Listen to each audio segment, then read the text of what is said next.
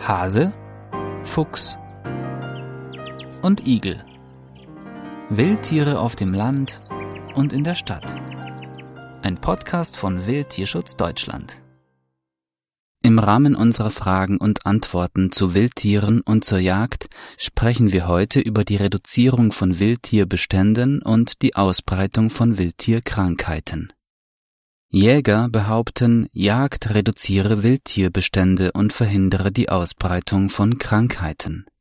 Fakt ist jedoch, dass die Jagd nur die Bestände der Tierarten reduziert, die gefährdet oder stark gefährdet sind. Dazu gehören in Deutschland zum Beispiel Rebhühner und Feldhasen. Andere Wildtierarten wie etwa Füchse, Waschbären oder Wildschweine gleichen Verluste durch die Jagd durch mehr Nachwuchs und durch Zuwanderung aus. So sind zum Beispiel bei den Wildschweinen und den Waschbären trotz oder vielleicht sogar wegen der intensiven Jagd die Populationsgrößen über die letzten Jahrzehnte erheblich gestiegen. Bestandsverluste dieser Tierarten verursachen als Gegenreaktion hohe Geburtenraten. Jungtiere sind jedoch für Krankheiten besonders anfällig und schleppen sie zum Beispiel bei der Reviersuche in andere Gebiete ein. So trägt die Jagd dazu bei, dass sich Krankheiten wie Reude oder Staupe oder der Befall mit dem Fuchsbandwurm sogar stärker ausbreiten. Und selbst bei der afrikanischen Schweinepest ist die intensive Jagd teilweise Mitverursacher des hohen Infektionsgeschehens, wie das Friedrich Löffler Institut immer wieder vermutet.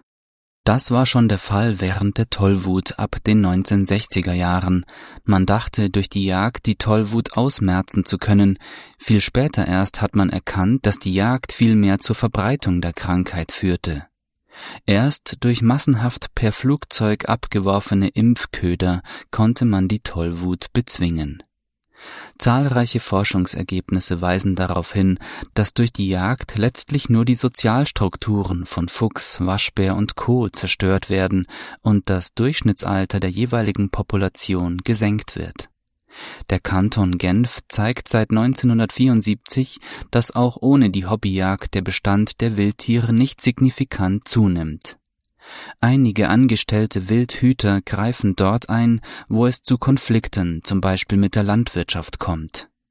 In Luxemburg ist die Fuchsjagd seit 2015 verboten, in den meisten deutschen Nationalparks übrigens schon viel länger, ohne dass der Fuchsbestand sich auch nur in einem der Fuchsjagd freien Gebiete jemals erhöht hätte. Wildtierschutz Deutschland Wir geben Tieren eine Stimme. Mehr dazu auf unserer Website wildtierschutz-deutschland.de